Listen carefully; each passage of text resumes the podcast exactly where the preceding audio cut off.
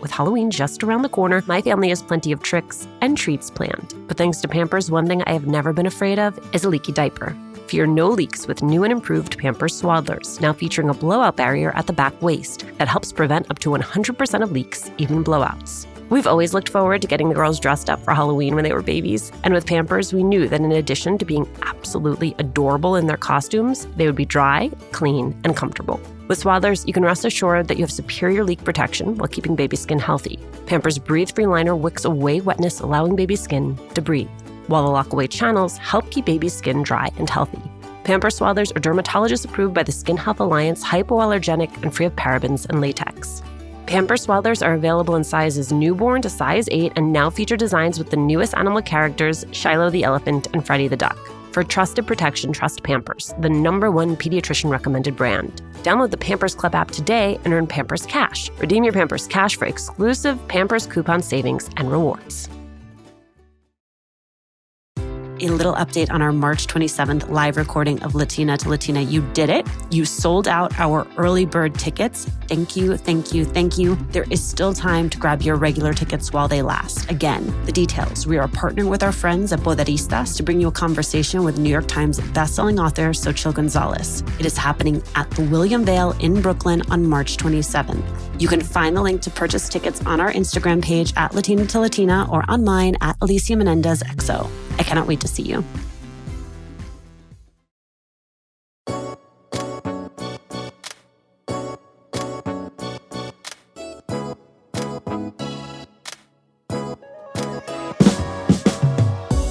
If you are among Kat Stickler's millions of TikTok followers, then you have seen her do everything from an impersonation of her Hispanic mom to sharing the details of her divorce and her adventures parenting her daughter MK. It is a lot of sharing, so much so that it might give someone else a vulnerability hangover.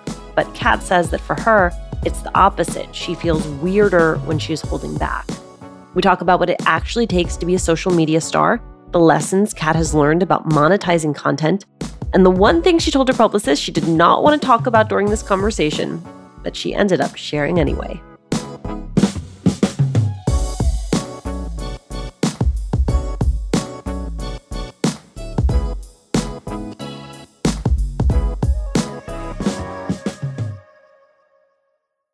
Thank you so much for being here. Thanks for having me. I'm sorry it took me so long to find my AirPods.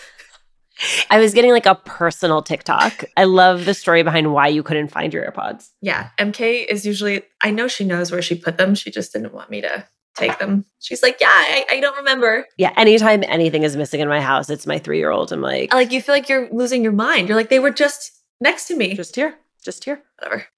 Kat, it's interesting to me.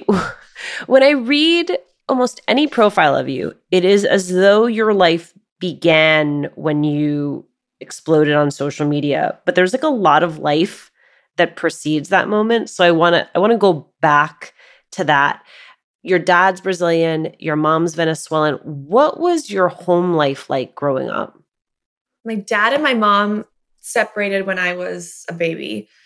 And then my mom actually remarried her divorce lawyer. Fantastic premise for a rom com. I know. I was like, wow, I was born to be on the screen.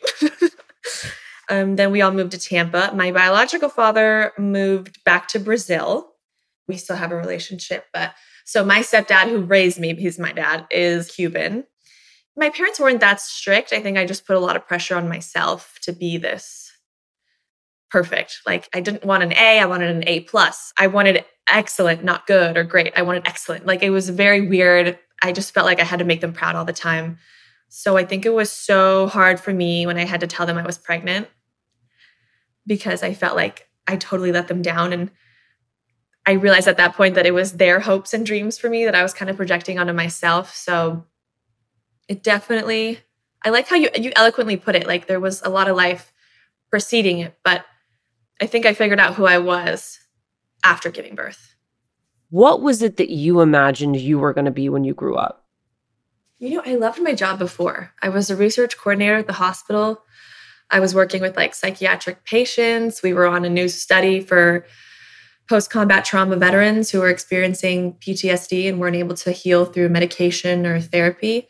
And my job before that was working on an exoskeleton study. Like I would see people walk. I just really didn't have an ideal job. I just knew I wanted to be a part of something bigger than myself. So like when someone was able to sleep and it sounds so little but without a nightmare and they're able to like you know reconnect with their kids again and they come and bake me stuff when i first met them they wouldn't even talk to me it's, it's so cool to feel like you're a part of something bigger and that bigger part in my opinion was bettering a human being it's so interesting because it is a different path in than a lot of folks have to building a social following, which is essentially a desire to entertain, a desire for attention. For you, it actually has more to do with the community piece than it does with the look at me. Right. Piece of things, which also makes sense given your entree into this world. Can you take me back to the genesis of Kat on TikTok? So it was a research study. This is when COVID was in full force. So I had just given birth and I couldn't go back yet. So I was just sitting at home with this baby of mine, kind of dealing with postpartum depression, not really understanding what was going on and trying to process it. It was so weird. I mean, I don't know if you've experienced that, but it was like I would cry uncontrollably and like could not stop. And I'd never heard the sounds I made like crying. It was just like I felt like I fell asleep and then I woke up and I was in somebody else's life. And I just, it wasn't my life. Like I didn't identify with being a mother. I didn't identify with being a wife. I didn't identify with being a human being at that point. I couldn't, it was so weird, out of body. Well, and let's be honest, that can be a very common postpartum experience, but it also especially makes sense for you given the fast track that you were on a whirlwind romance, getting pregnant very early in the relationship, being what is fairly young. Like it additionally makes sense when you consider the contours of what you're going through. Yeah, that definitely exacerbated everything. But I started going on TikTok. I started seeing a doctor and going on TikTok at the same time. So that was good. You guys didn't see me like off the rails, but I was going to say TikTok, not a replacement for therapy. yeah. And then I kind of just started making videos because that's the thing. When I was working at the VA, they'd always, you know, give me the, and I pride myself on this, I would get the pretty difficult patients. And I loved it. I loved getting to know people. I loved it when they were super rude in the beginning. And then, like, I was just never really phased by that. And I loved that I could make them laugh and make them feel better in some type of way. So I did one video. People started commenting. They liked it. It honestly is something I did while MK was napping because I was so bored out of my mind. I had nothing to do. I'd never not had anything to do. So I just kept doing it.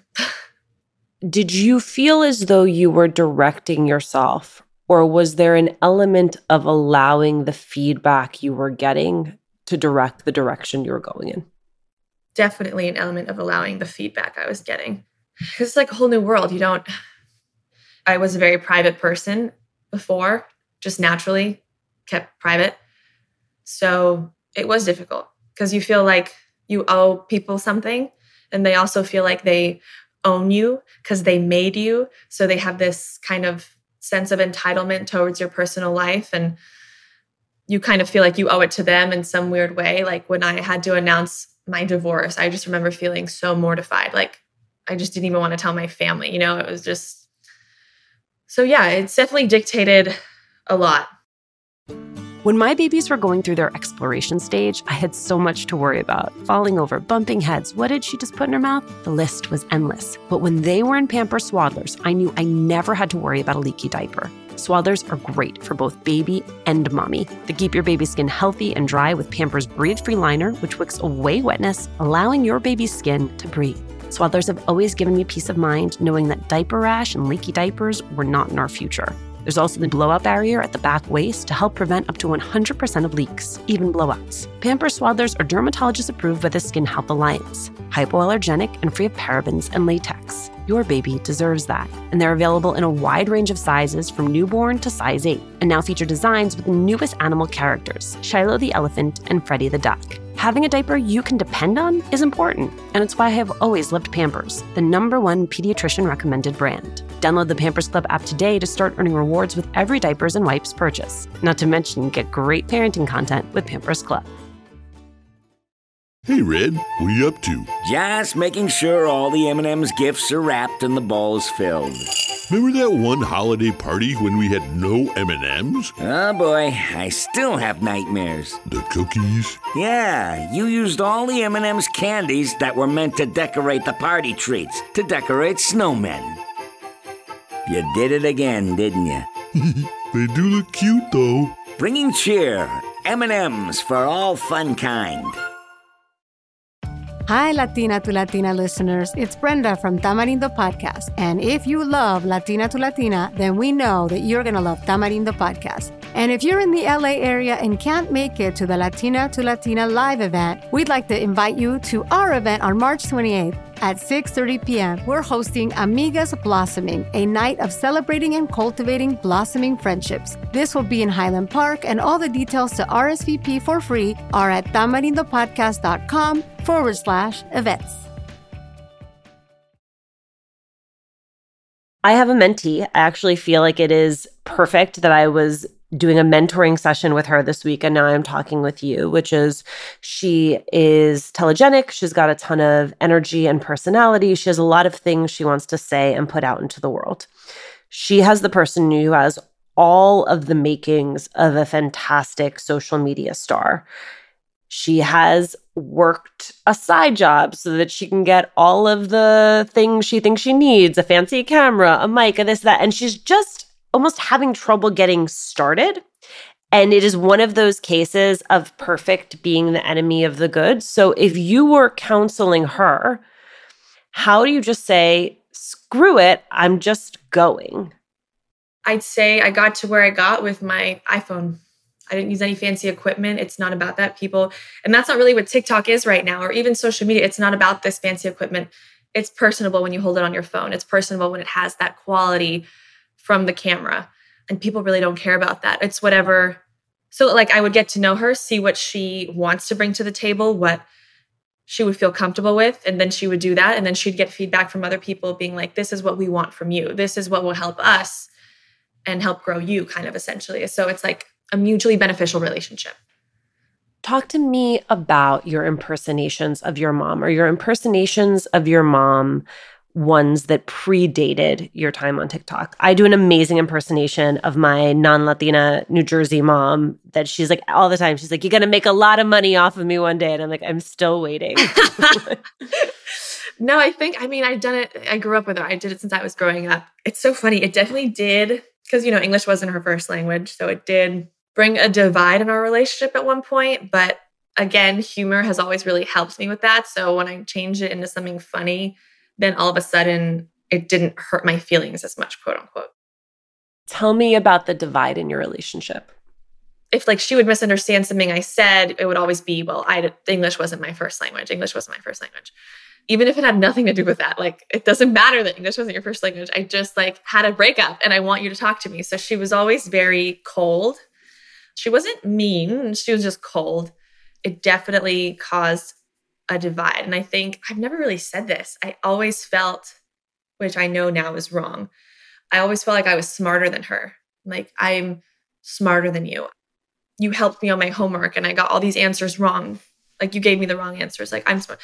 And that just wasn't a good relationship to have. But I feel like every, I mean, I was like early teens. I feel like every teenager with their mom always has a little rebellion phase. But sure, but I think it's also different when you're first gen, and I think it's different when your parent doesn't have a mastery of the language that you're being asked to do your homework in. And I imagine there's a a lot of shame about having harbored this feeling that you were smarter than your mom. Who imagine like the bravery it takes to operate in a language that is not your primary language, the bravery it takes to raise a kid. Honestly, my mom's life is like, she's the smartest person I know. She got sent to boarding school from Venezuela in New York. The first three months, she could not speak English and she learned it. Then she went to high school in Italy and then to college, went to France and went back to my, I mean, she's just been all over the world and is so cultured. And I was in my little bubble and I felt upset that I didn't feel included in this new world that they put me in because we moved from Miami to Tampa and our Christmases or our Thanksgivings, it would all be in Spanish. Everyone would be talking in Spanish. But when I would go to my friends' houses, like no one would speak in Spanish. So I think I just had also this identity of like, I just didn't know like who I was. I was one person at school and with friends and one person with my family. I think that kind of got better as I developed and like becoming the woman I am right now.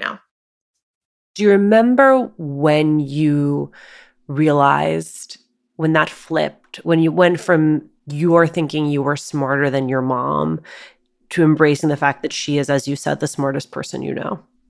Well, it was before I gave birth. But honestly, when I did become a mom, I understood her on a different level. Everyone always says that you understand your mom differently. When I was going through the postpartum depression, like she was this beacon of not just hope, but like certainty that it would be okay. And like no one could provide me that. And she was just so cool under pressure and just how she handled everything, even when I was getting my divorce. She was just the way she handled things that usually would throw people for a loop, I think, was when I was like, wow, I have so much to learn from her. To go back to my mentee, one of the first videos that she did was about her Dominican mom. And somehow her Dominican mom caught wind of the video and did not like it so much which is a thing that you have navigated yourself. How do you contextualize a thing that is meant to come from a place of love, but may not be understood that way? And how do you explain this brave new world where you are monetizing that humor? I think that's how we just kind of grew up, like making light. I felt like my gift in my family, quote unquote, was making light of situations and bringing laughter that's what I identified my role as being funny, being entertaining. And with her, even when I emulate her, it is a confident woman, very self centered, very vain, but very level headed, especially when it comes to men, friendships, work, kids, like always very level headed. So I think the balance also helps that I keep her integrity and show her as she is. And I think it's cool for her to see me being successful through that. So interesting to watch because you have millions of followers, other people comment on your relationship with your mom and reflect it back to you in a way that doesn't seem like the way that you process and understand it. Right? Like people who feel that she is unduly harsh or feel that it is an unhealthy relationship. And I wonder what you do with that. I mean, people you know, will feel that way if I'm in the most loving relationship with a guy, if I'm in the best relationship with my mom. They're just, I just wasn't really bothered by that. Cause also, you're Latin, like it's, it's just a totally different culture. Like when I would be at my friends' houses and they'd talk to their mom, they'd be like, like, did you just tell her to shut up? You're gonna gasp of guilt. so yeah, it was just a very different dynamic. And I understand that maybe I wouldn't be as receptive if I saw another culture doing like interacting like mother daughter. Maybe I would think the same way. So I kind of just view it as harmless. It's just, it's harmless. That's what people think. And they're always going to think something. Hi, Latina to Latina listeners. It's Brenda from Tamarindo Podcast. And if you love Latina to Latina, then we know that you're going to love Tamarindo Podcast. And if you're in the LA area and can't make it to the Latina to Latina live event, we'd like to invite you to our event on March 28th at 6:30 p.m. We're hosting Amigas Blossoming, a night of celebrating and cultivating blossoming friendships. This will be in Highland Park, and all the details to RSVP for free are at tamarindopodcast.com forward slash events. You are, of course, really vulnerable you share quite a bit. You've shared a lot about your pregnancy, you shared a lot about your divorce, you shared about dating post divorce. Do you ever get a vulnerability hangover? Not really. I think it is good for me to talk about it. It's funny because my publicist, she was like, Is there anything we don't want to talk about? And I was like, Well, it's about what I'm about to tell you now, but it's okay for me to talk about it now because it helps me process. And it's that I found out my ex husband got his girlfriend pregnant. So they're going to be having a baby. And it was like so difficult for me to hear that because I found out on social media. Like all my followers started like DMing me, and I was like, what is going on? Like, and I didn't process it, but I think with my platform, I'm kind of forced to because it's not just about me, it's about other women who have gone through the same thing because it is hard. It's such an odd thing to understand because I guess I thought it was embarrassing. We got a divorce and now he's the one that's starting a family again and I'm here at home with my daughter, you know? So I responded when you said vulnerability hangover because I don't think I could, honestly, because it does so much good for me. And I feel like it does good for other women. I've never been able to connect with people when I haven't been vulnerable. And I always say this I think vulnerability is the root of all connection. And I think as human beings, we crave that and it's healing. When I started shifting that perspective and actually talking about it out loud, it helped a lot. So I actually think I get a non vulnerability hangover. Like when I'm not vulnerable, then I start losing my mind a little bit and kind of faking my emotions. You know, we originally imagined Latina to Latina as a how I built this for Latinas, like how women build their businesses, how they build their brands. So I, I do want to make sure that I ask you about the path to monetization because you've been very clear. This is a job, this is a profession.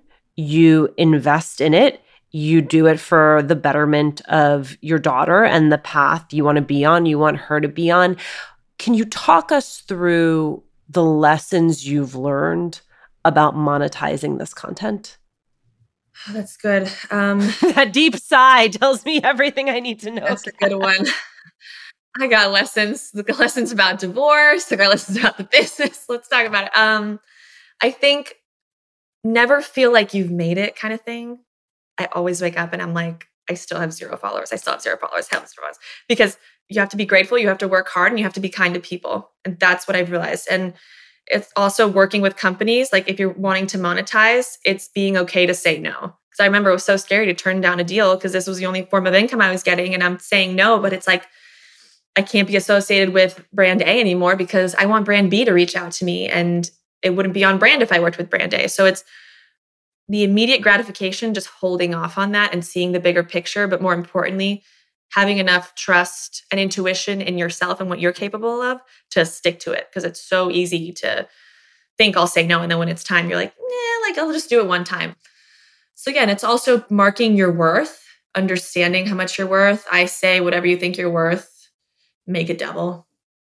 Can you mark the spot for me where you started being approached with the types of deals that were actually worth your while? You know, I actually can't because everyone that reached out, I had emailed already. So it was like, I had emailed so many people. I'm so used to getting told no. It was like so normal for me. I remember working with a brand and they were like so rude about it. They were like, You're just not our look. Like, you could just say no. You don't have to tell me I'm not your look. And then they came for me after like I had gotten like I think it was a million on TikTok and then I was growing. I was a little over a hundred thousand on Instagram. So I think that's when it kind of happened when they were just coming back to me, but I never acted like it did. So I think part of the lesson I'm getting from you is that the business piece of this was very proactive on your part. That in as much as some of it boomeranged around, the seeds were planted by you. How were you choosing who you were reaching out to? And can you give us a sense of what those pitch emails from you to them look like? Oh, copy and paste. I would just add a little story or an idea I had to boost it. Like, okay, let's say I'm promoting this spray. Get the email, get the Instagram, go on their website, find out everything I could send it to each individual contact I could find. I would explain who I was, why I loved their brand, and my ideas to promote that brand on my platform. Like, for instance, if I was doing this beauty elixir spray, I would talk about a video idea. I would have, I'm tired for the day. I put on the spray. Even MK loves it. Just give them value before they've given me anything. Like, kind of just give value just because. When I started doing that, that's when I started getting way better feedback. Anything else you wish you'd known at the start of this journey?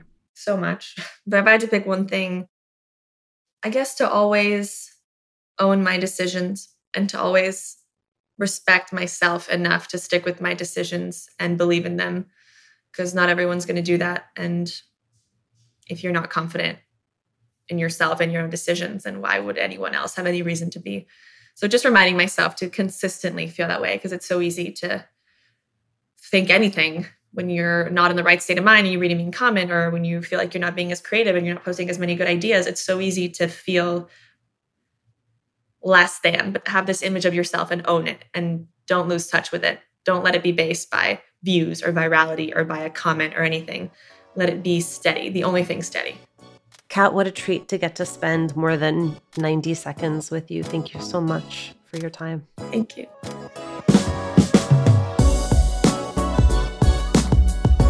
Thanks for listening. Latina to Latina is executive produced and owned by Juleyka Lantigua and me, Alicia Menendez. Paulina Velasco is our producer. Kojin Tashiro is our lead producer. Trent Lightburn mixed this episode. We love hearing from you. Email us at hola at latinatolatina.com. Slide into our DMs on Instagram or tweet us at Latina to Latina. Check out our merchandise at latinatolatina.com slash shop. And remember to subscribe or follow us on Radio Public, Apple Podcasts, Google Podcasts, Good Pods, wherever you're listening right now. Every time you share the podcast, every time you leave a review, you help us to grow as a community.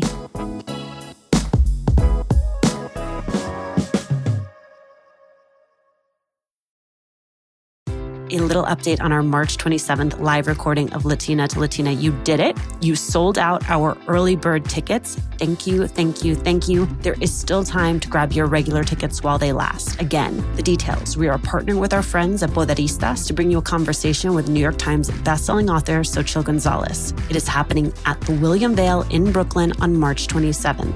You can find the link to purchase tickets on our Instagram page at Latina to Latina or online at Alicia Menendez XO. I cannot wait to see you.